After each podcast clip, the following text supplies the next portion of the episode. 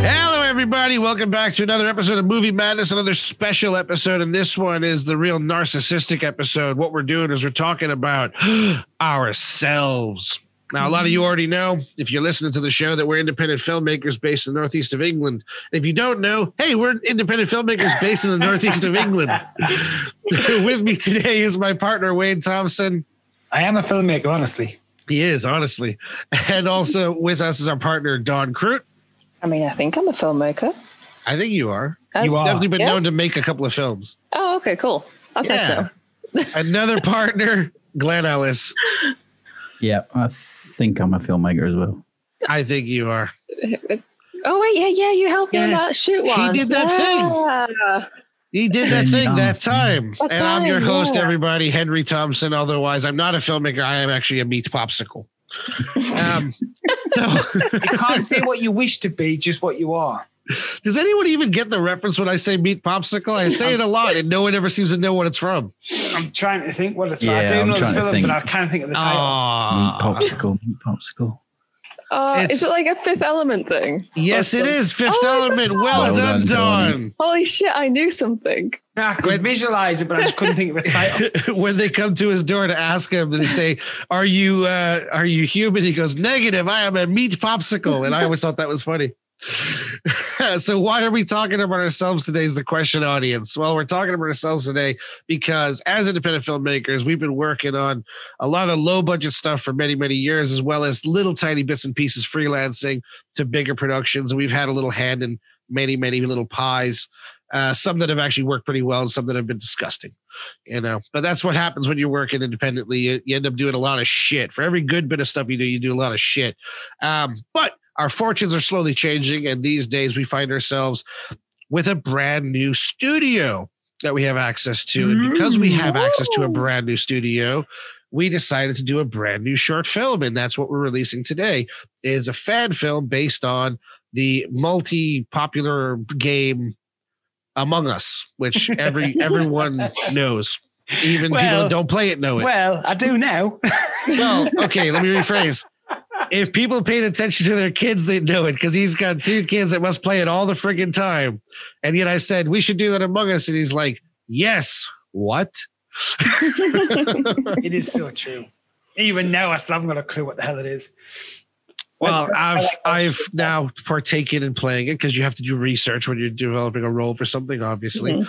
And Obviously. um, for the one guy in this chat and the whole world who doesn't know what it is, it's basically a game that's free on mobile.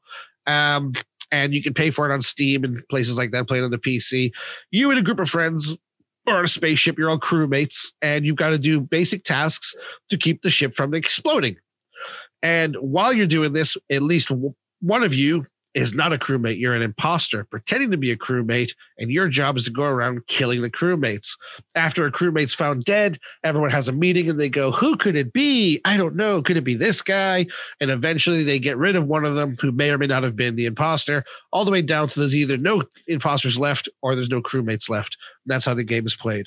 And so we were like, this is fun. We could we could have some fun with this concept. Um, but we to spend a lot of money, you know. No, no, no, no. Because- Don't have We a lot of didn't money. have a lot of money. Yeah. yeah, well, okay. Exactly. yeah. because this is just for funsies obviously you don't want to set a giant budget our budget for this entire film was uh, am i right it was 100 pounds About 100 bucks, yeah. about Yeah. 100 pounds which is about $85 and we went under budget and Oh, I like I like the way the dollar pound ratio has gone the wrong way now. Well no because you got to look at it from the value of spending it not the value of earning it and if you're earning it it'd be $125 but because you're spending it's $85 It's depending on which way you're doing the conversion Indeed. I know what I'm talking about. Fuck you. Anyway, who here has the American accent? Let me ask you that. Don't know who does. Don't know. Uh, it's it Glenn. Y- Glenn. yes, it's me. So anyway, obviously we have the studio. We work as videographers. We work as uh, freelancing filmmakers, and we also do a lot of community outreach and support for the month of November and into December. We're actually uh, because the pandemic is still raging on because we have this new lockdown in effect in the UK, uh, which you know, hey, America. Three weeks from now, look back and go, "Whoa, we had a lockdown. Isn't that exciting?" Because you guys don't see it's coming for you next. And hit us Mhm. now, it's coming for you next. Anyway, so we're in a new lockdown. So we're spending a lot of our time supporting um, the community by providing communication infrastructure to help people who are in care homes and places talk to their families so they don't feel so alone. Um, before we get into that, we were like, well, that's that's an honorable gig. We should do something fun first, you know, beforehand, which is why we decided to do Among Us as a quick venture before we move on with, you know, the more adult things, the more proper things. Um, Wayne, you want to talk a little bit about uh, your side of the producing of Among Us and how it how it came to pass? yeah, it came to pass when you guys all came to me and said, "Wait, we're going to make Among Us," and I'm like, "What?" so after about 24 hours, you was trying to tell me what the hell it was, and me still not 100 percent getting it. I just thought, "Yeah, what the hell? It's a bit of fun." Um, for me, it was it was a- good old fashioned throwback for me, where I got just to get my hands in everything, doing the makeup effects again, going back to the acting again, doing the stunt work again, as well as producing, directing, just being able to get your hands in everything is what I love doing. Uh, so for me, that was great fun in that sense. Um, just from a production stance, trying to get our heads around in such a short time of how do we create the suits, how do we create the backdrops, how do we create the weapons, how do we create this? Oh, it should probably be said that we said on a Monday, right? Next Monday, we've really got a lot of work to do. So if we could figure it out from by Friday, on Saturday and Sunday, we'll shoot the movie. And it was from Monday till that weekend is how we designed everything, got it ready, and then shot the whole movie over that weekend with a crew of five people, five in total, including us. Yep. And I think we managed to get two outside actors, didn't we? Was that was that about right? Two?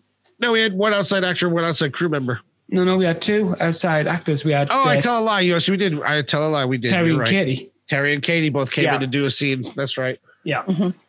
which when you watch the final movie because um again with this whole having our our mind around the suits we didn't want to just go and have everyone dress up in a in a generic costume. We wanted it to fit as close to the look of the game and the game is very cartoonish. So we wanted to kind of extrapolate that to a cartoony look but buying suits would have been expensive. So we created suits and because you don't want to spend too much money we created three suits that are then duplicated digitally and they're only played by like, with the exception, Terry's in two uh, two scenes, Katie's in one scene, and then the rest of the time it's uh Wayne, Dawn, and Les. Oh, sorry, tell a lie. It's it's yeah, Wayne, Dawn, Yeah, and Les is. for Yeah, every scene.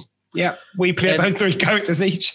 Yeah, I'm I'm too big for the suits. You see, ladies and gentlemen, I only got to I only got to be on as the stunt ass. Which you will understand that when you watch. Yeah, you know, it makes no sense till you watch it. and then mean, the Glenn one- obviously was doing the uh the camera work. The can work. Mhm. Yeah. The one thing I will say was I never ever thought in my lifetime I would play a Teletubby. I really that's- did feel like a Teletubby. It didn't. Yeah, exactly, Don, wasn't it? Yeah. The- you know, the, the costumes. You were both fantastic Teletubbies. Yeah. Yeah. So- oh man. because we were running this thing really fast and dirty, uh, we only got the suits finished Friday night at like what midnight, and then we were shooting the next morning, so they had to dry because they were all. I was just going to say, yeah, but you've missed the point of how we got yeah, the suits how ready. did you get? Because Glenn, Oh my Glenn God. spearheaded the suits on to an extent. How do we wind up doing it in the end, Glenn? What actually worked and what what failed? Um, well, initially, well, we were we were using the really cheap throwaway um, bio suits that that cost a couple of quid, and that's it. Uh, so white suits, very porous, um, and we decided it'd be a good idea to dye them. What a mistake to make! Yeah, it turns Uh, out these suits don't like dying at all. No. Yeah, no, you can't dye these suits. So next best thing, let's give them a, s- let's try and spray them. And so we were scrambling around looking for stuff to spray, and we couldn't think, couldn't find anything that was really going to do the job. And then we just happened to find that. Uh, Well, just before you say that, we did have tests. We have um, from doing other things in the building. We had me- metallic spray paint, which did do a really good bond, but was like, you know, sixteen pounds a can, Yeah. the equivalent of like twenty dollars a can For the amount it was going to cover, yeah. and it was going to take two cans per suit. So it was like that's not cost affordable. What can we do that's cost affordable? And of course, we couldn't order cheap crap from the internet because nothing would arrive in time due to the friggin' pandemic. Everything's had delayed uh, delayed shipping. Yep. So fortunately, we have a local. Uh, what was it? Uh, Screwfix. DI, D- DIY come uh, trade uh, shop near us called Screwfix in the UK, and uh, they do no nonsense line making, line marking paint for roads. And it This, comes in this yellow, is indie red, and blue. guys. Trust yeah. me. Oh yeah, this, you don't get any more uh, uh, Guerrilla and Ninja and Urban than this. It's line This, is, this paint. is thinking on your feet, literally. Yep. So we tarmac sprayed all the suits. we did. a nice We big did. yellow suit, a nice big red suit, a nice big blue suit. I don't know what markings on the on the road are blue. I don't know if I've seen many blue markings. No, I, th- I think they tend to use the blue to highlight areas that have got uh, issues that need to be sorted. Ah, that makes more sense.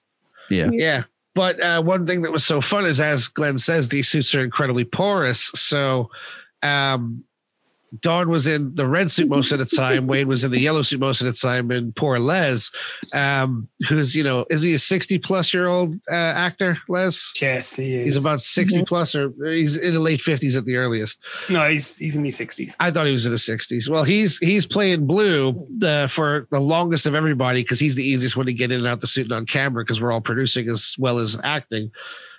And the poor guy, every time he took his suit off, his body's just every every curve is blue.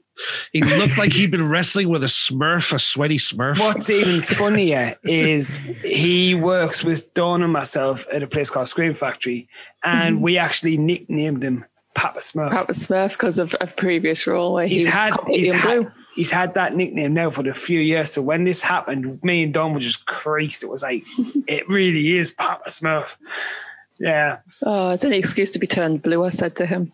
So And in addition Yeah. to that, to make the suits look very much like the game, where you've got no features of the people inside, we took uh, generic visors, uh, which we got procured from uh, Wayne, and then uh, we applied car tint across them so they were nice and mirrored, nice and reflective. But the subsequent side of this, it looks great on camera, but it meant that no one could really see shit through it very well. so here he is in this suit. especially in the dark. Yeah, in the dark with the with the with you know very very quiet lighting, trying to figure out how he's meant to act in it. He's like, hide your hands, hide your face, cover this. And it, it, every time we're trying to give him directions, he's just looking around, deaf, blind, and stupid, kind of going, "What am I? What am I doing?" And it really added to it though, because it It made it very. Everything was very pantomime in this movie. no, he's just beautiful. I think that's the thing people need to understand as well is we did go for a comic element in this. Oh, Oh, yeah. definitely. as well as well as the serious side of it, which we have got, we did play on a lot of a lot of like uh, black comedy and um, you know stuff like that. So Yeah, I mean, I I did. We were like, no one had done a live action Among Us when we did this on this weekend, and then obviously it's been in post production since then. Whenever we could work on it, but we're busy with other stuff. Um, so in the time between shooting it and getting it out, I did see one person, one group has made an adaptation of Among Us, and they made theirs like really, really serious and like a like a thriller. yeah, but and they like clearly the- had a budget as well. We we deliberately didn't. Oh have yeah, the they budget. they had like some sets built and everyone had costumes, but they had no masks. It didn't look like the game. And at least I felt like at least we'd stuck to the spirit of if you look at a couple of images from the game, that's what we've taken our impression of. Yeah. Not how could we turn this into our reality? We were like, how do we bring their reality for no money to the Yeah. screen? and we still built sets with no money. We Yeah. did. Mhm, Yeah. mhm. Now, Glenn, you and Les basically spearheaded the um, the outdoor set, which was the outside of the spaceship. We used in two sequences. Why don't you describe to the audience how this was done? Because we did it all practical, ladies and gentlemen. No CGI on the space. Yep. And a, a a a phrase was coined during the weekend. yes. CGI can do one. CGI can indeed do one. So Do tell one. me, tell everybody how you put together our our space. Okay, so it starts with uh, a very cheap, um, uh, uh, what is it called? Uh, weed control. We use weed control that you use in your gardens. So a bit of weed control on the floor, a um, couple of two by twos um, nailed to it, um, and then we just uh, sewed it together or or, or um, fabric glued the pieces together. So that's the start of a uh, a nice backdrop for a um, a, a space sequence. Quickly for Um, anybody who doesn't know what the weed the weed block is, it's a big black material basically. Um, Yeah. Yeah, like a semi-transparent black uh, void material that comes in long strips. And they laid this out over. It was like a twenty. I think it was like twenty-two feet wide by eighteen feet high. Yeah, something like that. Something like yeah. that. Supported by two wooden beams and a shitload of string. So like, so like ten times the size of pool is. yeah, Yeah. bless him. So so once we so once we'd established that that was working fine, um, we then set about attaching Christmas tree fairy lights to the back of it, Mhm. um, which was just stuck on with uh, masking tape and and gaffer tape. Why I hear the audience ask? Because why not? Why not? To It make works. stars. To make the stars. To make Yeah. the stars. Oh no, I thought you were talking about the masking tape. Oh, the Christmas fairy lights. So the Christmas See- fairy lights were put on the back. Um, we then erected said uh, star field at the back of the studio, um, and then probably spent a good hour then just punching holes in the fabric so we could put the fairy lights through it. Trying to work out the best way to line up lights up. Yeah, exactly. And what was so Um, nice is because it was a semi-transparent black, all the lights that are held behind still come through, but they're dimmer, so they're more like little off, far off, you know, star systems in the distance. And as luck would have it, one of the sets of lights had a set. Uh, half of them were white and half of them were blue. So you obviously get that sort of blue effect of was it neutron? Is it neutron? No, not neutron stars. Pulsars, I think, are blue, aren't they? Mm. I'm getting all You're, you're telling you're telling Basic. me, scientist. I don't know. I'm a fucking filmmaker, not a rocket ship guy. so yeah, Um, it- so, yeah. about as ghetto as can be to build a uh, a live star system. Uh, very originally, we were going to backlight the whole thing, just literally put white against the black, cut holes out, and and do it that Yeah. way. Very old school projection style. And while it worked and it did look good, it didn't allow us as much freedom for the light in the foreground for any foreground elements. So we were like, fuck it. Why don't we just go crazy? You got a bunch of Christmas lights, right? Christmas is coming up. And Glenn, of course, being the master of props and arms, he literally just turns up with like 7,000 Christmas lights. And it's just like, hey, man, if you help me untangle them, I'll install them. And we're like, done. you know what I mean? It's all about what you got, isn't it? And how you can use Oh, it. yeah. No, exactly. Yeah. Some other people would probably spend, you know, get a get a VFX guy in there for like 25 bucks an hour to do a star field. We were just like, eh, just do it live. Yeah, fuck it. Yeah. And so, then- so when you see the um, the Starfield in the in the film, that's all in camera. There's no no prac no no additional effects. It's all done. practical. It's all practical. yeah, all practical. That's the way to keep it. even even when you see the effects of what goes on in that scene is all practical. Yeah, now obviously um, you should watch it if you haven't watched it to not have it spoiled. Not that it matters too much, it's just a short film. It's not like you can spoil the plot too dramatically. But um, obviously they vote for who's who's guilty. And we had to have in a special guest for that scene because Glenn's daughter Katie is a big fan of the game, yeah? Oh yeah, she loves it. And what was her she you told me she had very particular requests that we had to adhere to. What were those requests? Those requests were um, she wanted to be um, uh, shot out of the airlock, and she had to be in a yellow suit because in the game when she plays, she always dresses her character in yellow and calls herself Potato. I love it. So, so that was Katie's rider. Katie's rider was I have to have a yellow suit. If I'm not getting a yellow suit, I'm not doing it. You know, she drove a hard bargain, but I think we made, yeah, I think we made time for that. Yeah, I, uh, I think I think Yeah. we got off lightly on the ride Yeah. on that one. I think we did. And then um, to shoot that scene, why don't you explain how we shot that scene, Glenn, of her getting blown up the airlock? Um, again, all all in camera, practical effect. Wayne was stood behind the starfield with a rope in his hand, and that rope was attached to uh, an office chair with wheels on. And Katie was asked to position herself on the chair, and then she was slowly drawn towards the starfield with the camera just focused on her.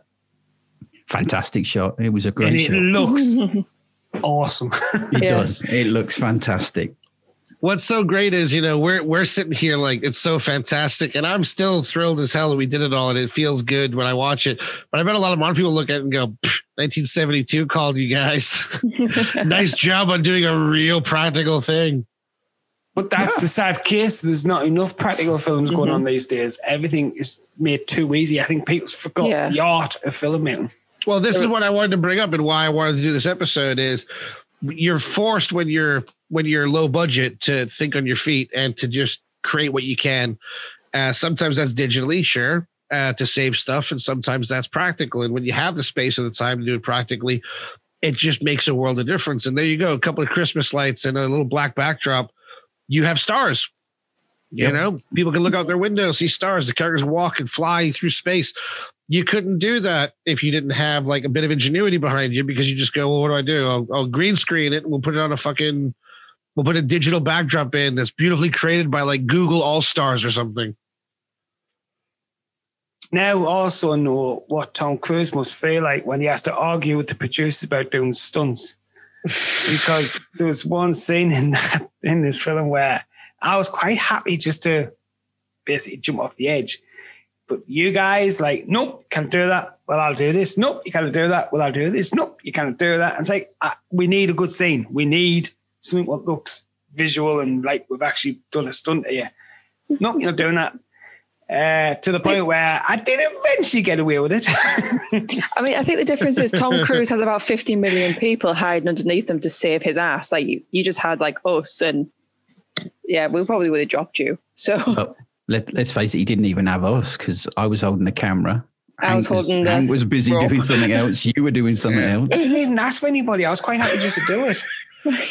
it's not the point. We're trying to see, keep you it's like- We, exactly. well, I wouldn't, Wayne, it's mm-hmm. concrete. Yeah, but so what? yeah, it'd be funny though. So I've bounced before. I'm sure I'll bounce again. For those who've watched the movie yet, and here's the biggest spoiler alert: we have the the big joke we have. You see, with uh, with Among Us, you don't see how the killer kills. You don't see the imposter kill. You just see the body gets ripped in half, and there's the lower half with the bone sticking out of like the spine, which we Wayne created from scratch, a set of legs and a bone sticking out, and put all the blood down and everything. Uh, which I'm going to ask you about in a second, there, Wayne. But before we get into that, the big joke we had when we were filming it is how do we want to do this? Do we want to do it like the thing where it's like an alien, or is it going to just be a guy who's stabbing people, or what? And we decided what a lot of people, a lot of people make jokes and it's like the thing. And I said, well, if you're going to be pretending to be a friend to everyone, it's you know you're a bit of an asshole. So the joke became, let's make the actual killer an asshole. Let's make the mm-hmm. imposter a butt, you know. And then everyone's like, well, whose butt? Well, it's got to be the biggest bow we can find. It's got to be the hairiest. It's got to be the jiggliest. Who do we know like that? And I'm just like, oh, fuck, I shouldn't have said a damn thing. Let's face it, though, that jiggle. There was only one choice. Hey. I've spent a lot of time in the editing chair to get this jiggle. Okay, it's not easy. It's not as easy as it looks. It was awesome. You got to do a lot of podcasts to get a jiggle like this, ladies and gentlemen. but I'll tell you, there's very little in my life that's been funnier when behind the camera, in front of the camera, whatever, doesn't matter. These grown ass men and women, Dawn, Les, you know, Glenn, Wayne, um, Terry, all just like looking at me, straight faces, everything's fine. Pull my pants down. They all just start giggling like little kids on a school ground and just like, no, it wasn't. The, the giggles started when you started moving. All right. So the we, idea we're trying to hold up the sheet to make it look dark. you start moving, and the sheet's going like as if gale force winds come in. also right. So I've got my ass in the camera. and we're reverse photography in it because it's going to make it more sense for the focus pull. Uh, so I have to kind of like scoot away in a six foot space, and I'm a six foot guy, so I'm all scrunched up with my butt in the lens, and then I have to just kind of like and kind of like squeal away on my hands and knees as close as I can to the wall. So yeah, naturally there was a little bit of jiggle, and these people just lose their fucking minds about it, just laughing their asses off. And the, the funny thing is, right, the whole time I really had to fart. I'm not gonna lie, and I thought if I let one rip, man, we're not even gonna get to film anything. Everyone's gonna lose their minds, and we're not. And it would have been right into his like expensive fucking Nikon Zeiss lens. It would have just been a nice little right into the center of the Nikon. It would have couldn't been worse if you you. did a jackass and a followed through. That would have been worse. Oh god, yeah. It would have been bad, but it would have been an amazing blooper reel. Am I right? Oh, definitely. and, and to make matters worse, because I'm laughing so much, I didn't even center the camera on the first take. Oh, yeah, so we had to, I had to they had to convince me to second do it again. And I normally am, I'm a I'm a many take guy. I don't care. I'll do, I'll do takes all day, but I don't get embarrassed about nothing. I was naked in the last movie we did. I don't give a shit.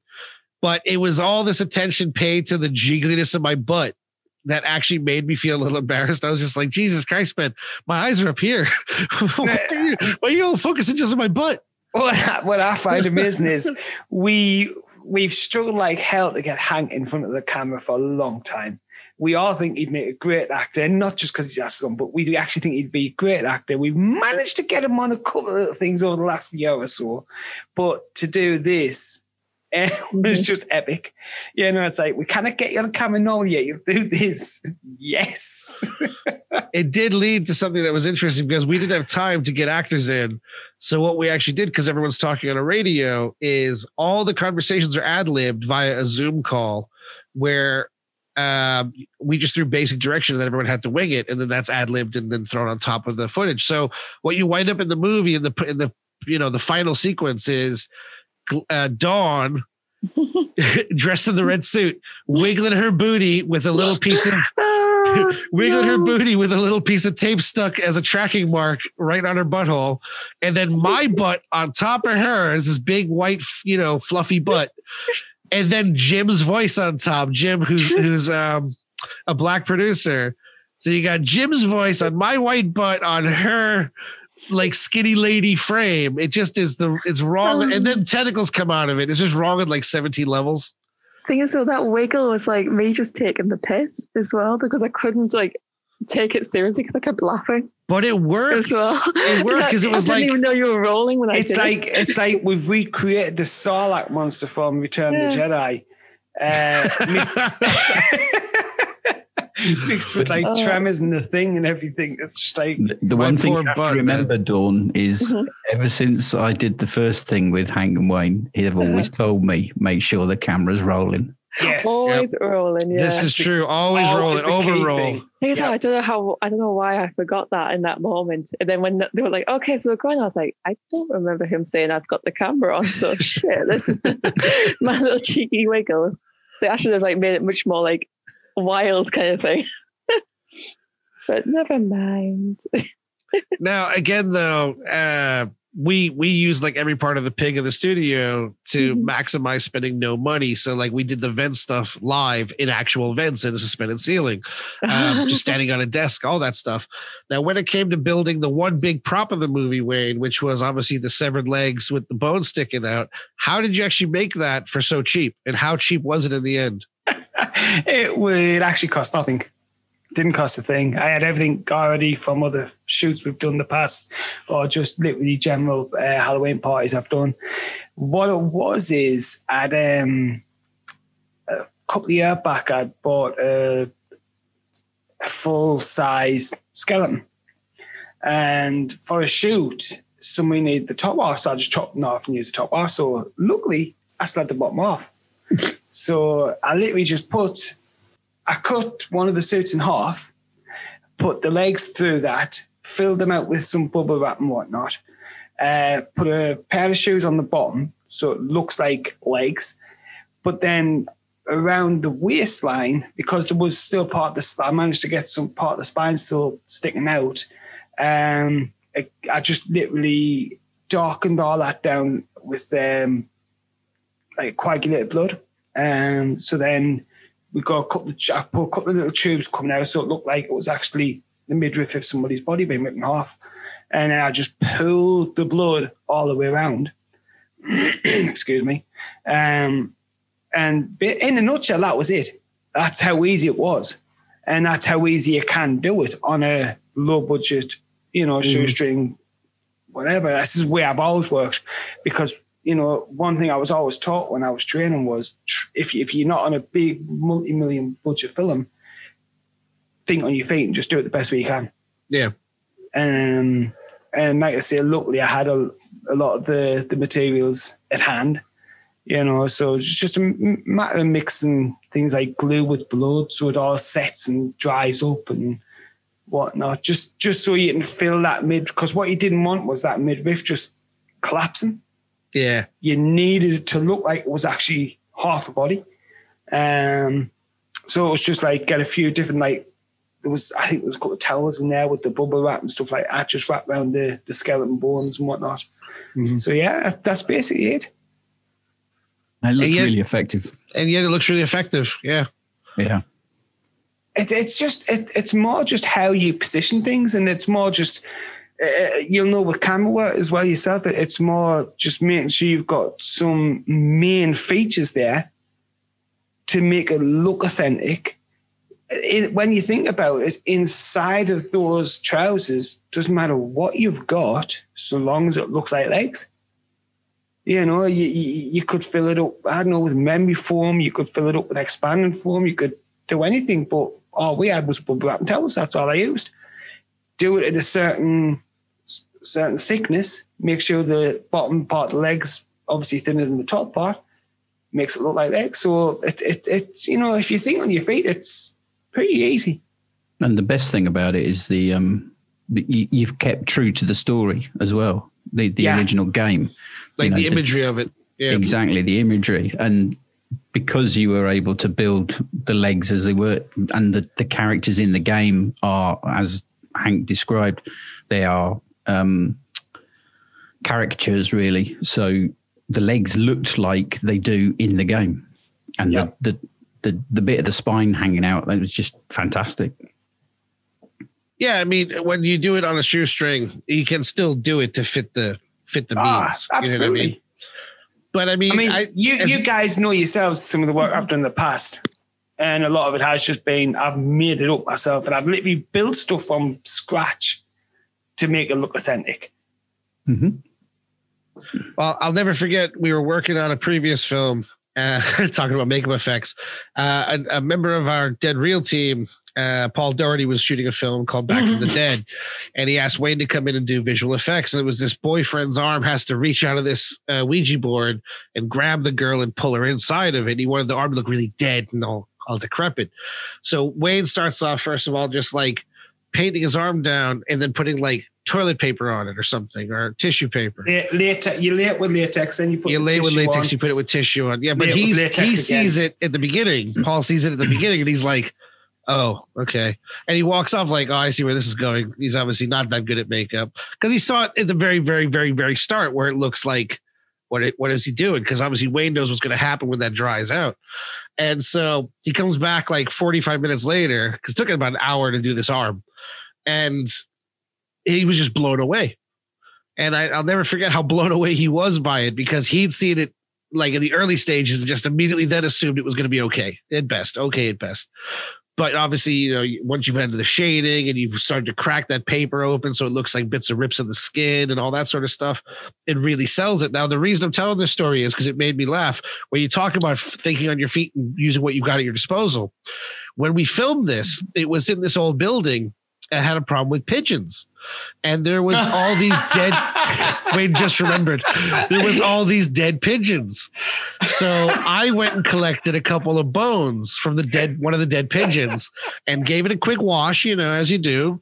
and we stuck the dead bones, the actual the actual uh, pigeon bones, sticking out the bottom of the arm like it was a broken arm. Yeah. And he was like, "That's so awesome! It's so good! And wow, it looks so great! That bone looks so authentic." And we're like, "Well, that's because that is a real bone."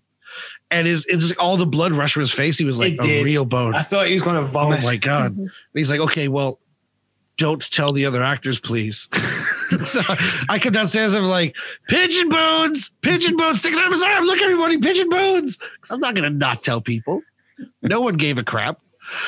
But It yeah, was that, a phenomenal effect, though. Oh yeah, it worked really well, and It did that was really well. a great example of uh, using what's whatever's at your disposal.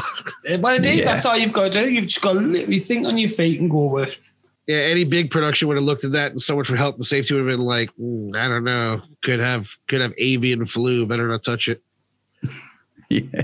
Yeah, but we Do you know watched what's, it. what's funny though is I've watched a few programs lately and I, I can't help but keep saying to Karen, my, uh, Karen's my wife by the way, and I keep saying that effect is terrible. It just doesn't right. It, the blood's terrible color, everything's a terrible, and because the, the people are overthinking stuff, hmm they're, they're trying too hard instead of just thinking this is what it should look like. Let's get it look like that. They, they want, oh well, how, if we do this, if we do that. No, just stick to basics.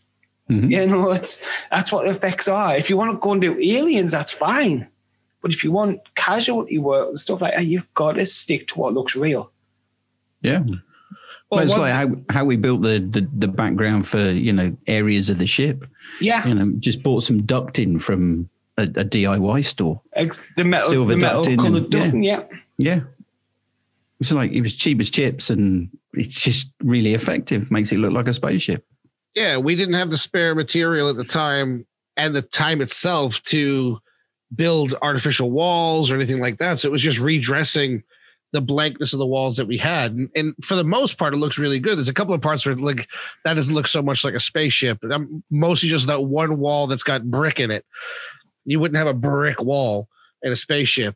But at the same time, it's not something that Yeah. should take you completely out the movie because you know it's like a low budget thing. You know it. You you feel it's about the overall impression, not the individual little tiny touches.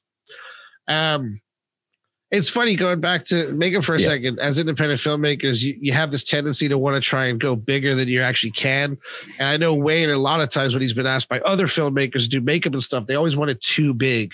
Yeah. You know, they're always like, "Oh, this guy's got a paper cut. Can you make it so his fingers are bisected?" You know that kind of Well, I think the, the best one I ever had was somebody who's supposed to be having a beat a good beating, but he wanted this guy's face literally to be bruised and battered all over. I says, "Well, what's the point? It's, you're not gonna. It's just gonna look stupid." Uh, so anyhow, I did what this guy asked. And he was like, "Oh, you're right. It's too much." Mm. You know, I'm. I, I know it sounds awful, but I'm. I'm not an actual makeup artist just for the sake of it. I know what I'm talking about when I try to advise people. Yeah. But some people, like you just said, it just just don't see it and just think it's got to be bigger and bigger and bigger. Yeah, and they they do the same thing with like so often with their actual props, with their locations, with everything that oh, well, we don't actually have the money to go somewhere better, so we'll put a big green screen up and we'll just somehow make it bigger in post. But then you wind up all these people looking like they don't fit to the background, and the background is just not quite right because you didn't have the time or money or technology to do it right. I mean, some people do, and that's great. But a lot of low budget people, they just assume it's going to be better if you do it digitally. Yeah, it's a, it's a shame. But uh, we had a lot of fun doing the Among Us thing, and it, it got us back in that mood and that frame of where we're going next. And where where are we going next, Wayne? I mean, This- ideally, in a perfect world. There's lots of avenues we could be going with. With us just getting this studio, you know, I, I've already had lots of people messaging me who somehow have found how people are finding out yet when we haven't even advertised. I have no idea. Yeah, it's it's not a um, Dead Real studio; it's another studio. Yeah. in conjunction with Dead Real, and we haven't made it public yet. Yet people are somehow figuring it out. It's pretty weird. and I'm magically getting people saying, "Oh, can I come and have a look around the studio? Can I come and have a look around?" By all means, if you want, but it's not ready, you know. Um, but for when it's ready, I mean, ideally, um, my next thing on the list is a feature film, a low budget feature film. Um, I've already put messages out to, you know, companies trying to get funding and things like that. But worst case scenario, I've got a feature film in mind which can be done very much like the Among Us on a shoestring. Um, but can be done effectively, really effectively. If we do what we've just been talking about, keep it real, keep it simple, Yeah. but keep it very well story driven. That's the key. Um, so that that's my next hopefully ambition. But overall, the studio once it's up and running, will you know we'll have photography going on, videography going on. We'll you know anybody's welcome to come up and hire the studio and make films themselves. We can help them. We can help them out with anything, building sets, you name Yep. it, we'll do it. Um, because that's in the end, that's all we want to do. We just want to be involved in making That- movies and entertaining. the thing is, we've all been based in the Northeast a long time. We've done a lot of work with other companies and other individuals and people like that. And one thing you find is, while a lot of people talk about collaboration, it's a much more competitive environment on the low end than you'd expect. Everyone seems to think there's only one shot coming up. And if you miss it, then the other guy will get it, as opposed to everyone collaborating together to maximize the odds that you all go somewhere. And we're all about collaboration, quite literally. We want to have people in the studio with us. We want to have people working with us. We don't want to be doing what we say and you help us. No, it's about helping each other. And that's what we want to bring with the studio in the future is pure actual collaboration and help with the Northeast and England in general. I did see that because obviously like Netflix have like bought Pinewood for a 10 year lease. And uh, I think Disney's got Shepperton and stuff that there's all these new investments coming through for London, you know, $300 million studios just been announced in some part of London, like down, down near Hackney or somewhere. Well, that's great for London. Yeah. But when you live up in the Northeast, I'll tell you that people don't even know you're here. A very It's- true story is I went down for a meeting with, um, oh, what's his name? That script doctor dude whose name I always Oh, forget. yeah, yeah, yeah, yeah, yeah. Um, I know what you mean. Anyway, um, yeah, that's great for London, but I was down there for this uh, script writing conference, and people were talking to me, going, "You got some interesting ideas. Where you from?" And I'd go, "Newcastle." They'd go, "Oh, Australia. Wow." And I'd go, "No, I think that was partially your accent though as well. I, think that I sound done. Australian, No, but the fact that you but I don't don't sound local. Okay, Yes. yeah, I get that. I think that But might anyway- have threw a lot of them off. but then explain the next part, which was no, no, Newcastle up in the north, in the northeast, north where, north of England, Scotland. No, no, lower than Scotland, but higher than York. There's a somewhere between York and Scotland. That's because the Northeast has never been part of England and probably never will be. Scotland, come and take us, please. Yeah. I have heard grumblings that they want to redesign it to where the northeast is part of Scotland. They want to redraw the lines, kind of thing. I'd be down for that. Yeah. Oh, I'd, I'd be more than down for that. Yeah, it might get being in mm-hmm. the south or something for a change. You might get some more attention. What's also, what's also funny though is I had one one guy come to me and he found out through family. The, this one of my brother-in-laws. He actually told this guy we've got a studio coming up, and he got in touch and had a look around and was absolutely blown away with the size of things and everything. And he's like, "Do you know what? This is so exciting to finally have a studio in Sunderland. I'm sick to death of having to go really far away and pay stupid money." He says, "This is the best thing ever that we've finally got a studio in Sunderland and it's reasonably priced for people who you know can't afford millions of bucks." Which I thought was really nice. Mm. No, I agree, and I'm I'm looking forward to when when the doors finally fully fully open. Which uh no date set in stone yet, guys, but it'll be very, very, very, very, very, very, very early 2021. Yeah. Because, like I say, we've got to focus on the community first and helping people through this coronavirus. And at the end of the day, it's just like we were saying about collaboration. That's what we want to do is help people. Um, and there's not a lot of uh, ways that everyone can support each other right now. You have to do what you can, whatever's in your wheelhouse to do to support one another. Mm-hmm. Um, but on that note, why do we do a special episode about us for a change? You know, like I said, it's the narcissistic episode. Mm-hmm. We created Movie Madness to talk to others about film and get people involved and enjoy each other and enjoy more movies and talk Yeah. about, especially the ones that you don't know exist. Because, you know, it's not like back in the day we'd go, hey, your local video store and you talk about what's the coming releases. Now it's just everyone jumps on the internet and Google is their is their sponsor or Netflix is their sponsor on their front page. That's just not good enough, man. That's not how you find the rare shit. That's not how you find the the the, the, the stuff that falls through the cracks. And you know that's why we started this show. And while we, as independent filmmakers, much like any other independent filmmaking team will tell you, we're all living under the cracks. Yeah. Yeah. You know what I mean? It's Mhm. very hard to break through those cracks. Um, I used to think it was all built built on having one good idea, but then I see so many good ideas that get squandered. And I know that's not true. It's actually built on nothing more than networking and connections and word of mouth. And again, Persistence. and that's what movie madness is about again is that Yeah. word of mouth building a community to talk to people and so on um so if i turn around in a month's time and this is our least listened to episode i'll know that no one gives a shit. But if i don't and it's like every other episode i'll feel like wow you guys love us. You really love us. You care. Also while we're here while we're talking about ourselves dawn um Oh, hello. hello. Hi. why why do you tell the people because you, you always come on and talk about other movies you don't talk about yourself why don't you tell the people a little about yourself what got you into movies and what your long-term dreams are give me, give me your dreams Oh, I didn't know we were getting this deep. I gotta get a uh, little deep a little deep here and uh, there women like it deep I, i'm told I, no, I've already. T- Oh. I'm rude. sorry he went there. i couldn't resist she was mumbling it reminded me of things never mind I'm not mumbling. I'm just trying not to like cough all the time. Um, no, So- we've already. oh i could take that so many dirty places Right, Yes. stop i'm it. just being quiet Boy, i'm sorry stop go on go on You'll get in trouble one day, you. Um, I'm pretty sure we've already touched on this subject before of how I got into filmmaking in previous episodes. but no, okay, not so much about yourself as where you come from, but you know, a little bit about like your main drives and ambitions and what dreams you have for yourself as well as the Northeast.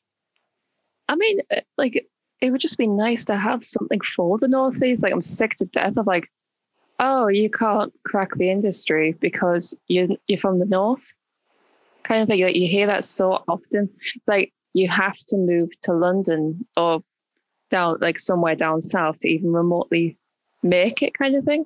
Mm, And it's that like, is uh, the consensus, isn't it? Yeah. yeah, and it's like that's really shit because I'm a northern girl born and raised. Why do I need to uproot my life to go down south, which is like ten times the cost of the northeast, and um, like just to potentially make a go of things? Like, no, we should really bring that to the north, kind of thing, because we've got cool shit up here. Yeah, we We've do got- have cool shit up here. Yeah, we've got Yeah. beautiful places up here that, that they come See, up and film up here. It's more picturesque than what it is down south. So, Yeah. you know. So why? Do you know what? Do you know what the problem is with Dawn? Right down Yeah. south, they can't hack our weather. No, That's the difference. That's why they just send all their people here for like two days filming and then send them all back down. Instead of using the local talent what's around here, yeah. which there is a lot of it. There's bloody You know. loads. There's so many people, like with so much potential. And it's really crap that they end up in jobs like nine to fives or like me, nine till whatever the hell kind of thing.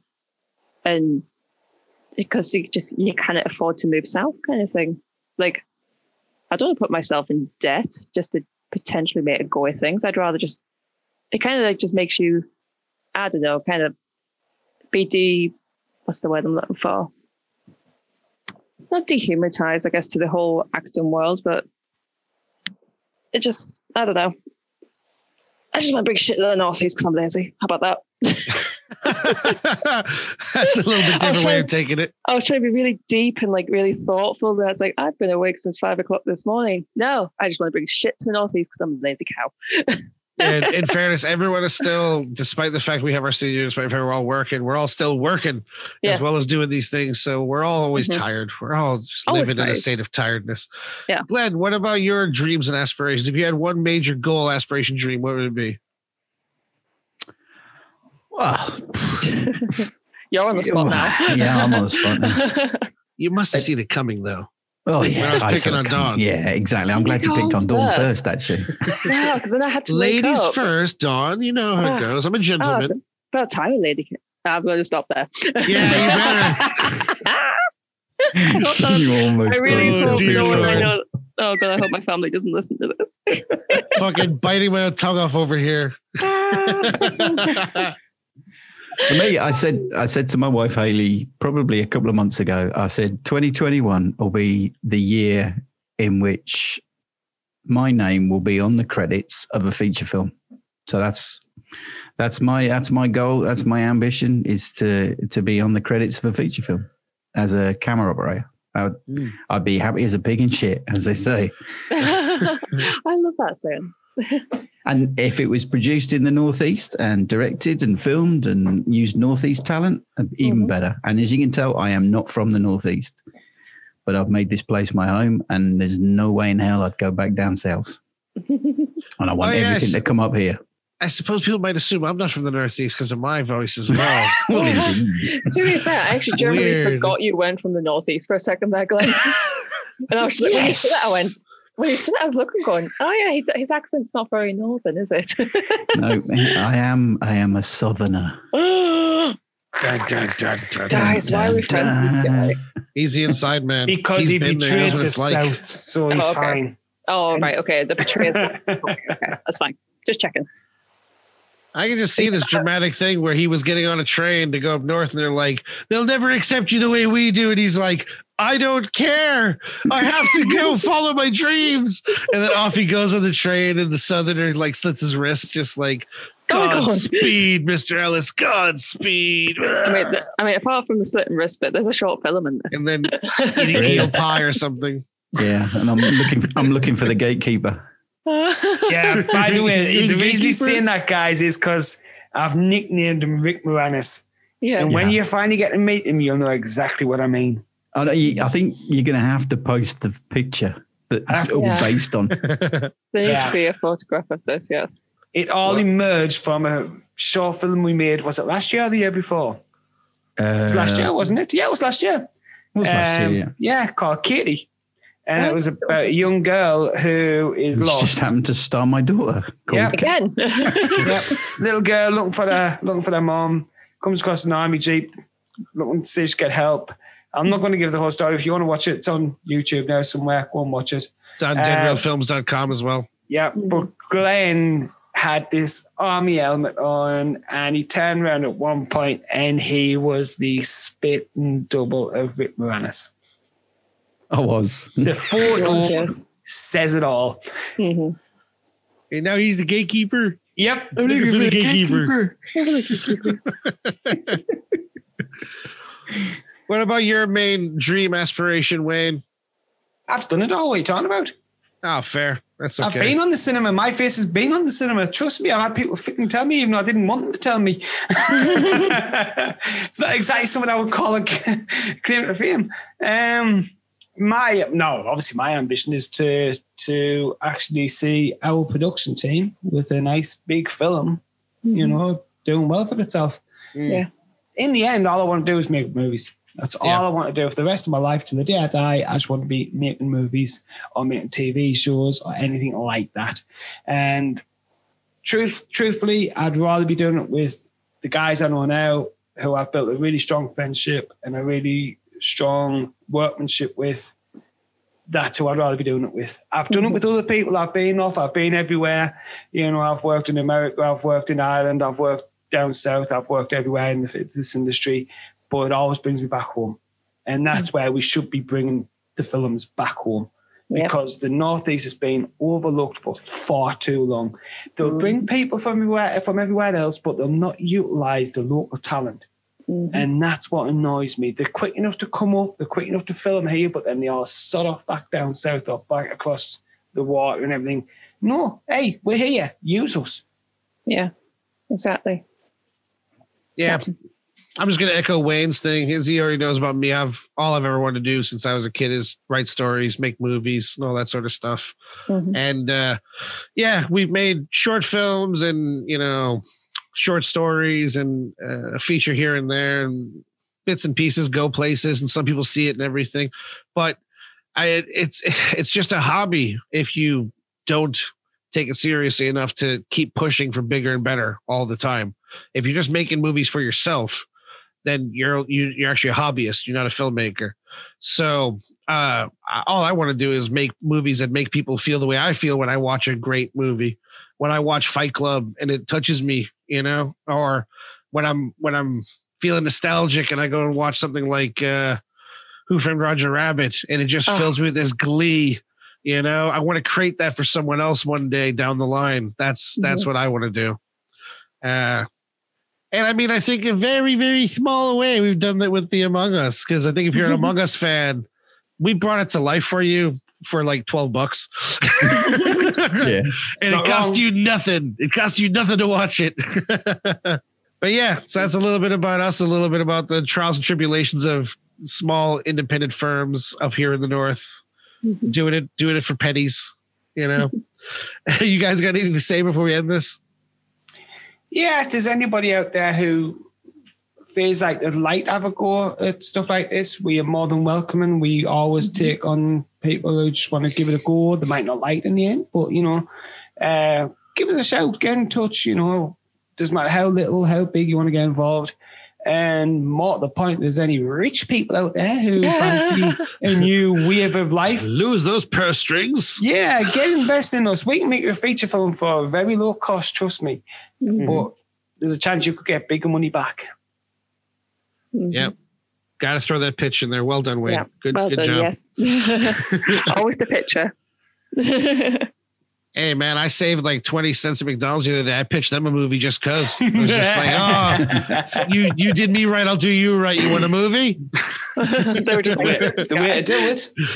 Oh yeah, you never you never go anywhere without your business cards. It just takes one Yeah. person to say, actually, do you know what, guys? Yeah, I, I am interested. Yeah. That's all it takes. you know, just just before we do leave, I, I will say I always find it very sad how many people we've pitched to or met with or dealt with, investors, independent people, etc., who love a project. Like I remember in particular one time we were pitching Young to Die, and this guy read the script, and he's a, he's a multimillionaire. This dude, multimillionaire. He live he's in a 38 bedroom house. We're we're sitting at his place as guests with his like 12 dogs and his family's there and everything.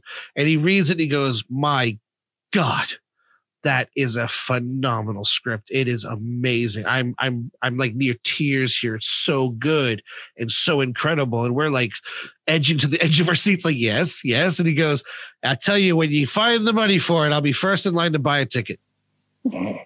Yeah, this is, You know this what I is a mean? true And story. that's the- This is that's the kind of shit you hear a lot. story. And we're sitting there like, okay, but like that give sounded us funny. Movie. Give us Do you have any interest in in producing? Oh no, I'm not a filmmaker. I wouldn't know what. It, well, yeah, but you can just invest.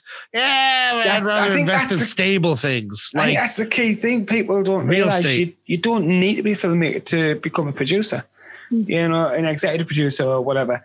You know, it, it, it's a gamble like anything. Buying a house is a gamble, you know, building your own business up's a gamble. Next day could just fall on your face. But at least with a film, the only gamble is you're not guaranteed to get as much money back as you'd like.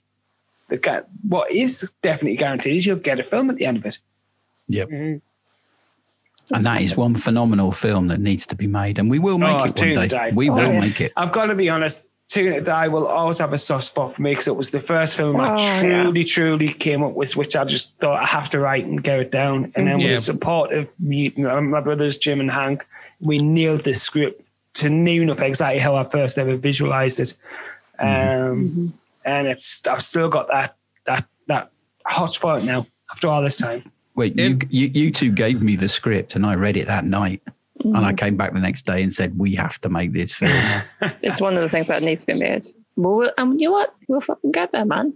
And We you know what? It's funny. Out of out of all the ups and downs I've had in my life as a as a freelancer and an independent guy and everything, uh, Too Young to Die, and another film from way back in the day called Precious Cargo. They're the two I ever got closest to sealing the deal on. Um, with Precious Cargo, I had meetings in Cannes with like multiple millions of dollars stacked against me, and it was all looking good. And I was talking to really amazing people. And then I came back to England, and within a week, I lost everything due to a personal family thing that happened. Uh, I got identity thefted, lost everything, lost lost access to everything, and and the deals just went whoop, disappeared overnight. You know what I mean? On a- And Yep.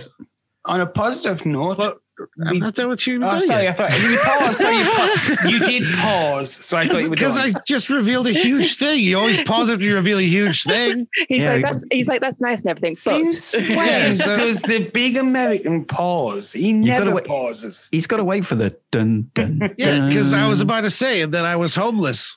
so you couldn't really do much when you're homeless. And it took me a long time to get back up to even getting back into the idea of filmmaking itself. It was only Wayne that got me back to having that dream again. Because when I lost everything, I was I was Even- scraping for surviving. Even when he wouldn't accept a room off me. yeah, well, I'm, I'd rather be homeless than take charity That's to an how extent. proud but- he, proud he Ah, is. you but whatever the case i'm back up to where i live in a house and everything again and all that Mhm. shit and and together you know he came up with too Young to die and and we worked on it together afterward and got a draft we felt incredibly good with and pitched it around and got some interest and got some possible investment and some letters of intent and everything was going well with that and then we got fucked over by lionsgate Lionsgate, thank you very much. oh yeah. and, and they went cease and desist go fuck you it's too similar to cooties which it's It- nothing like cooties It's nothing like Cooties. and what's funny is we we lost our investment. This is a little little hiding Yeah. story.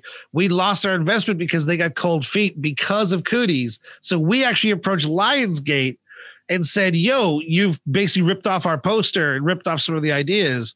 And they turned around and went, "No, you actually ripped us off, even though you came up with it first. And we have many, many lawyers, and you don't."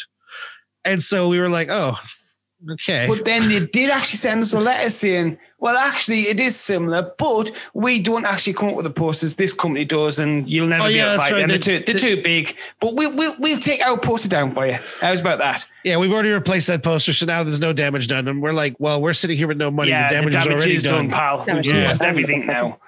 And it, it- we heard back from one person. I'll tell you what, I'll, I'll wager my investment on how good Cooties does. Well, of course, Cooties was a piece of shit. It was a comedy, and it did terribly. Yeah. So we never heard back from that. And then that whole that whole project just got shelved until basically the dust blew over.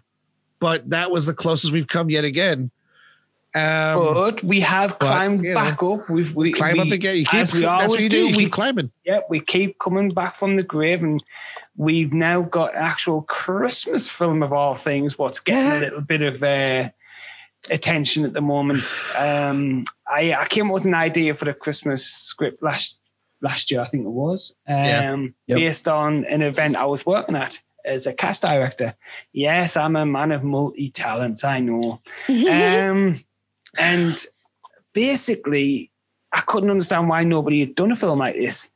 Um, so I, I, saw an advert on, I think it was, it was one of the movie things we go on a lot. Or something. Yeah, it was something like that. And he said he was looking for Christmas scripts.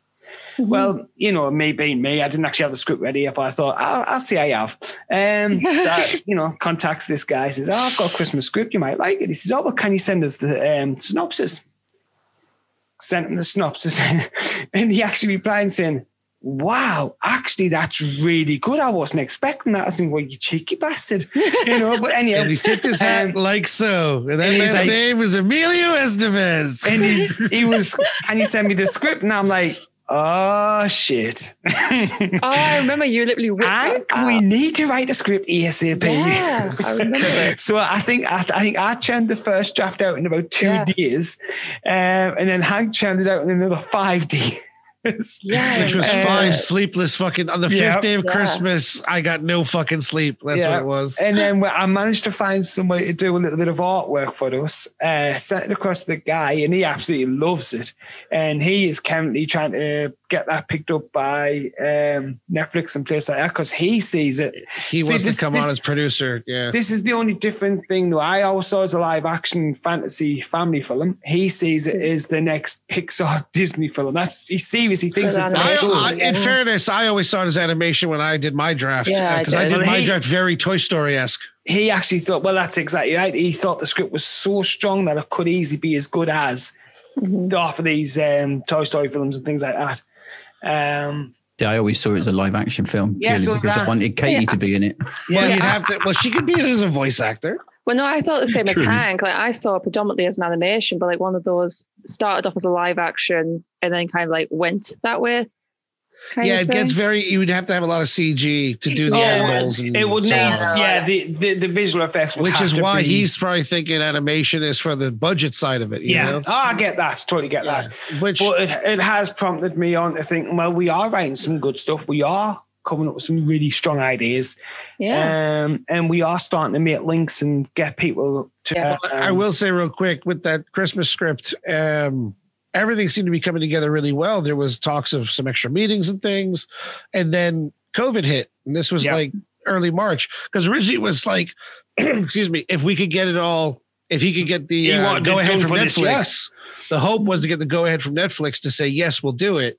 And then pre-sell it to them, and then we'd we'd come on as producers. He'd be a producer, and we'd kind of sell it on to them. We wouldn't produce it hands on. Yeah, exactly. But then when April hit, all of a sudden those meetings just kind of petered off, and then now we're kind of waiting till like the resurgence of it to come back up. So, like a lot of people, we're just in that fucking waiting game, like most people with with every project. Mm, At least we've got the studio coming up. yeah. Yeah, we're Yeah, busy so- getting that ready. We've just got to stay positive, stay strong, and just like I say, I, I honestly truly believe somebody will finally give us the chance. Yeah, and Yeah. you know we're doing everything we can to make our own chances while we're at it because. You can't always rely on someone else being there to say, "Hey, I like the cut of your jib, kid, and come follow me." Yeah, exactly. I have a I have a friend who lives in America who was in their backyard one day and they heard some commotion across their fence and they looked over and there was a guy shooting a movie in the backyard. And the guy says, you know, oh, you shooting a movie. I like movies. He goes, do you? Do you want to come get a hands on, be like a second AD? And he went, yeah, sure. And they became a filmmaker Wow. because someone was filming in his back, in the, literally the backyard next to his. Not a word of a lie. Total fucking true story. He told me I about I, I nearly went through the internet to punch him in the face because I was just like, oh, okay, some guys got all the luck, huh? Hey, hey, Walters it still doesn't beat the lead singer Little Caesar story. Ah, that was amazing. His We've story met some was just- interesting fucking people. I tell you. Yeah, we interviewed a band Little Caesar after recording one of their gigs live, and uh, he was telling us this Worked on story. the music video. He was just so laid back. Yeah, we actually we did. We we helped with the music video, didn't we? Yeah. Um, and he was telling us how we ended up in Terminator 2. And he was saying, oh, I was just walking out out my front street, and uh, Jimmy Jimmy decided to call us over. Jimmy, by the way, is James Cameron. Yeah.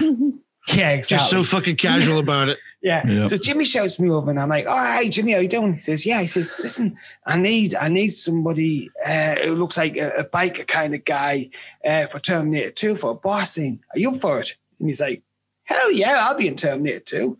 Uh, not, not realizing how big this film was going to be or anything. And he only works out to be the guy who actually gets thrown out the window in the bar scene in Terminator 2. Yeah.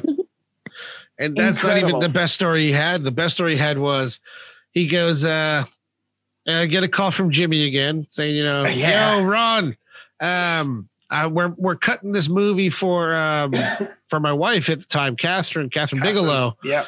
and she just needs a voiceover to kind of like set this POV off for this little movie, Strange Days. Do you mind jumping in for a day? She said a couple hours in the studio. Yeah, sure. And he just comes in and does this fucking voiceover for the POV of the intro to Strange Days, one of my favorite movies of all time. And I'm just sitting there like, you don't even know what you're saying to me, bro. Yeah, exactly. You don't even know how much you're hitting me right now. This is why it's so hard being stuck where we are in the northeast of England. We get nothing like this. No. yeah, you the, know, you know, Wayne would sit and Thanks. apply for a job for a POV voiceover. He'd go to three auditions. They'd maybe send him back. They'd maybe give a call back.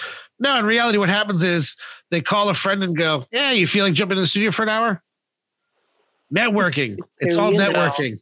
Yep. Yeah. But hey, maybe we're just bitter old men. I don't know. Audience, what do you think? Do you I do you have uh and and Dawn, of course, young luscious ladies. I Do mean, you no, guys I'm a bitter have- old lady. yeah. Do you guys have uh honesty, integrity, and you know empathy for our story? Or do you think we just sound like a bunch of whiny fuckers? Where do you stand on independent filmmaking? What do you actually class as independent filmmaking? Why don't you get in touch with us? Let us know. Or do And you our- even care? Or do you even care? Exactly. and our website, movie, ma- uh, sorry, deadrealfilms.com forward slash movie madness. So you can email us at movie madness at deadrealfilms.com. We always like hearing from you guys. And obviously, we'd like to know what you thought of the Among Us short. Yeah, I was just When going you to say, watch enjoy, that, you hope you know. enjoy the movie. I was just about to say that. Yeah. hopefully you enjoy it and, and take it for what it is, which is meant to be fun and a good experience for everyone who's a fan of the game. And it was even those who don't know the game. It was honestly and truly, hand on heart, it was made for literally about twenty-five pound. Yeah.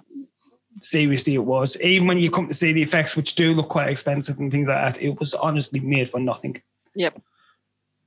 But it was made with love Oh yeah, definitely. It was. Passion. and butts. Made with love and butts. Wiggly butts. So I call my biography butt. Love and Butts. You know, when now I think about it, we should have asked for the rights to a song.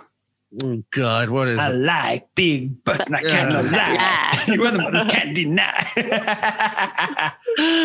Sorry, And the whole video is just my butt jiggle jiggle jiggle jiggle jiggle jiggle. It would have been the end credit scene. Oh my god! You just made me think of the Mario theme there when you did that. Like, oh great! So it's not even like the made over world. My ass is the fucking underground to you, the, the under levels. You've been demoted from the Sarlacc monster. Wow. Man, Just slowly going down and down. My- my poor booty, man. It's getting abused. It's not good. Yeah, in the wrong way. Yeah, Mm. I feel like Tina Turner.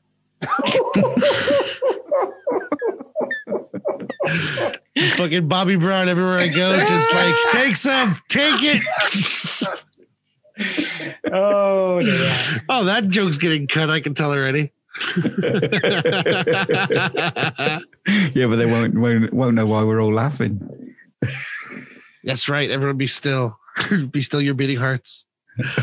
Anyway, I had fun talking with you guys about everything, and hopefully it elucidates a little bit for the audience the kind of shit we go through, and hopefully they're having fun enjoying the podcast and enjoying the the short film, and hopefully they're looking forward to see what we come up with next. And as Wayne said earlier, if anyone wants to get involved with anything, even just have a chat, just always get in touch at uh, Movie Madness at deadrealfilms.com. We love hearing from people, and we're always uh, up to support one another. That's where our whole ga- our, our whole game is.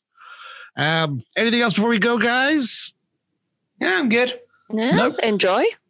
yes, Yeah. enjoy the film. That enjoy and and and look out behind you, man, because that one dude who's listening, he's looking sus as fuck. Good night, watch everybody. it, when you watch it, trust me, look out behind.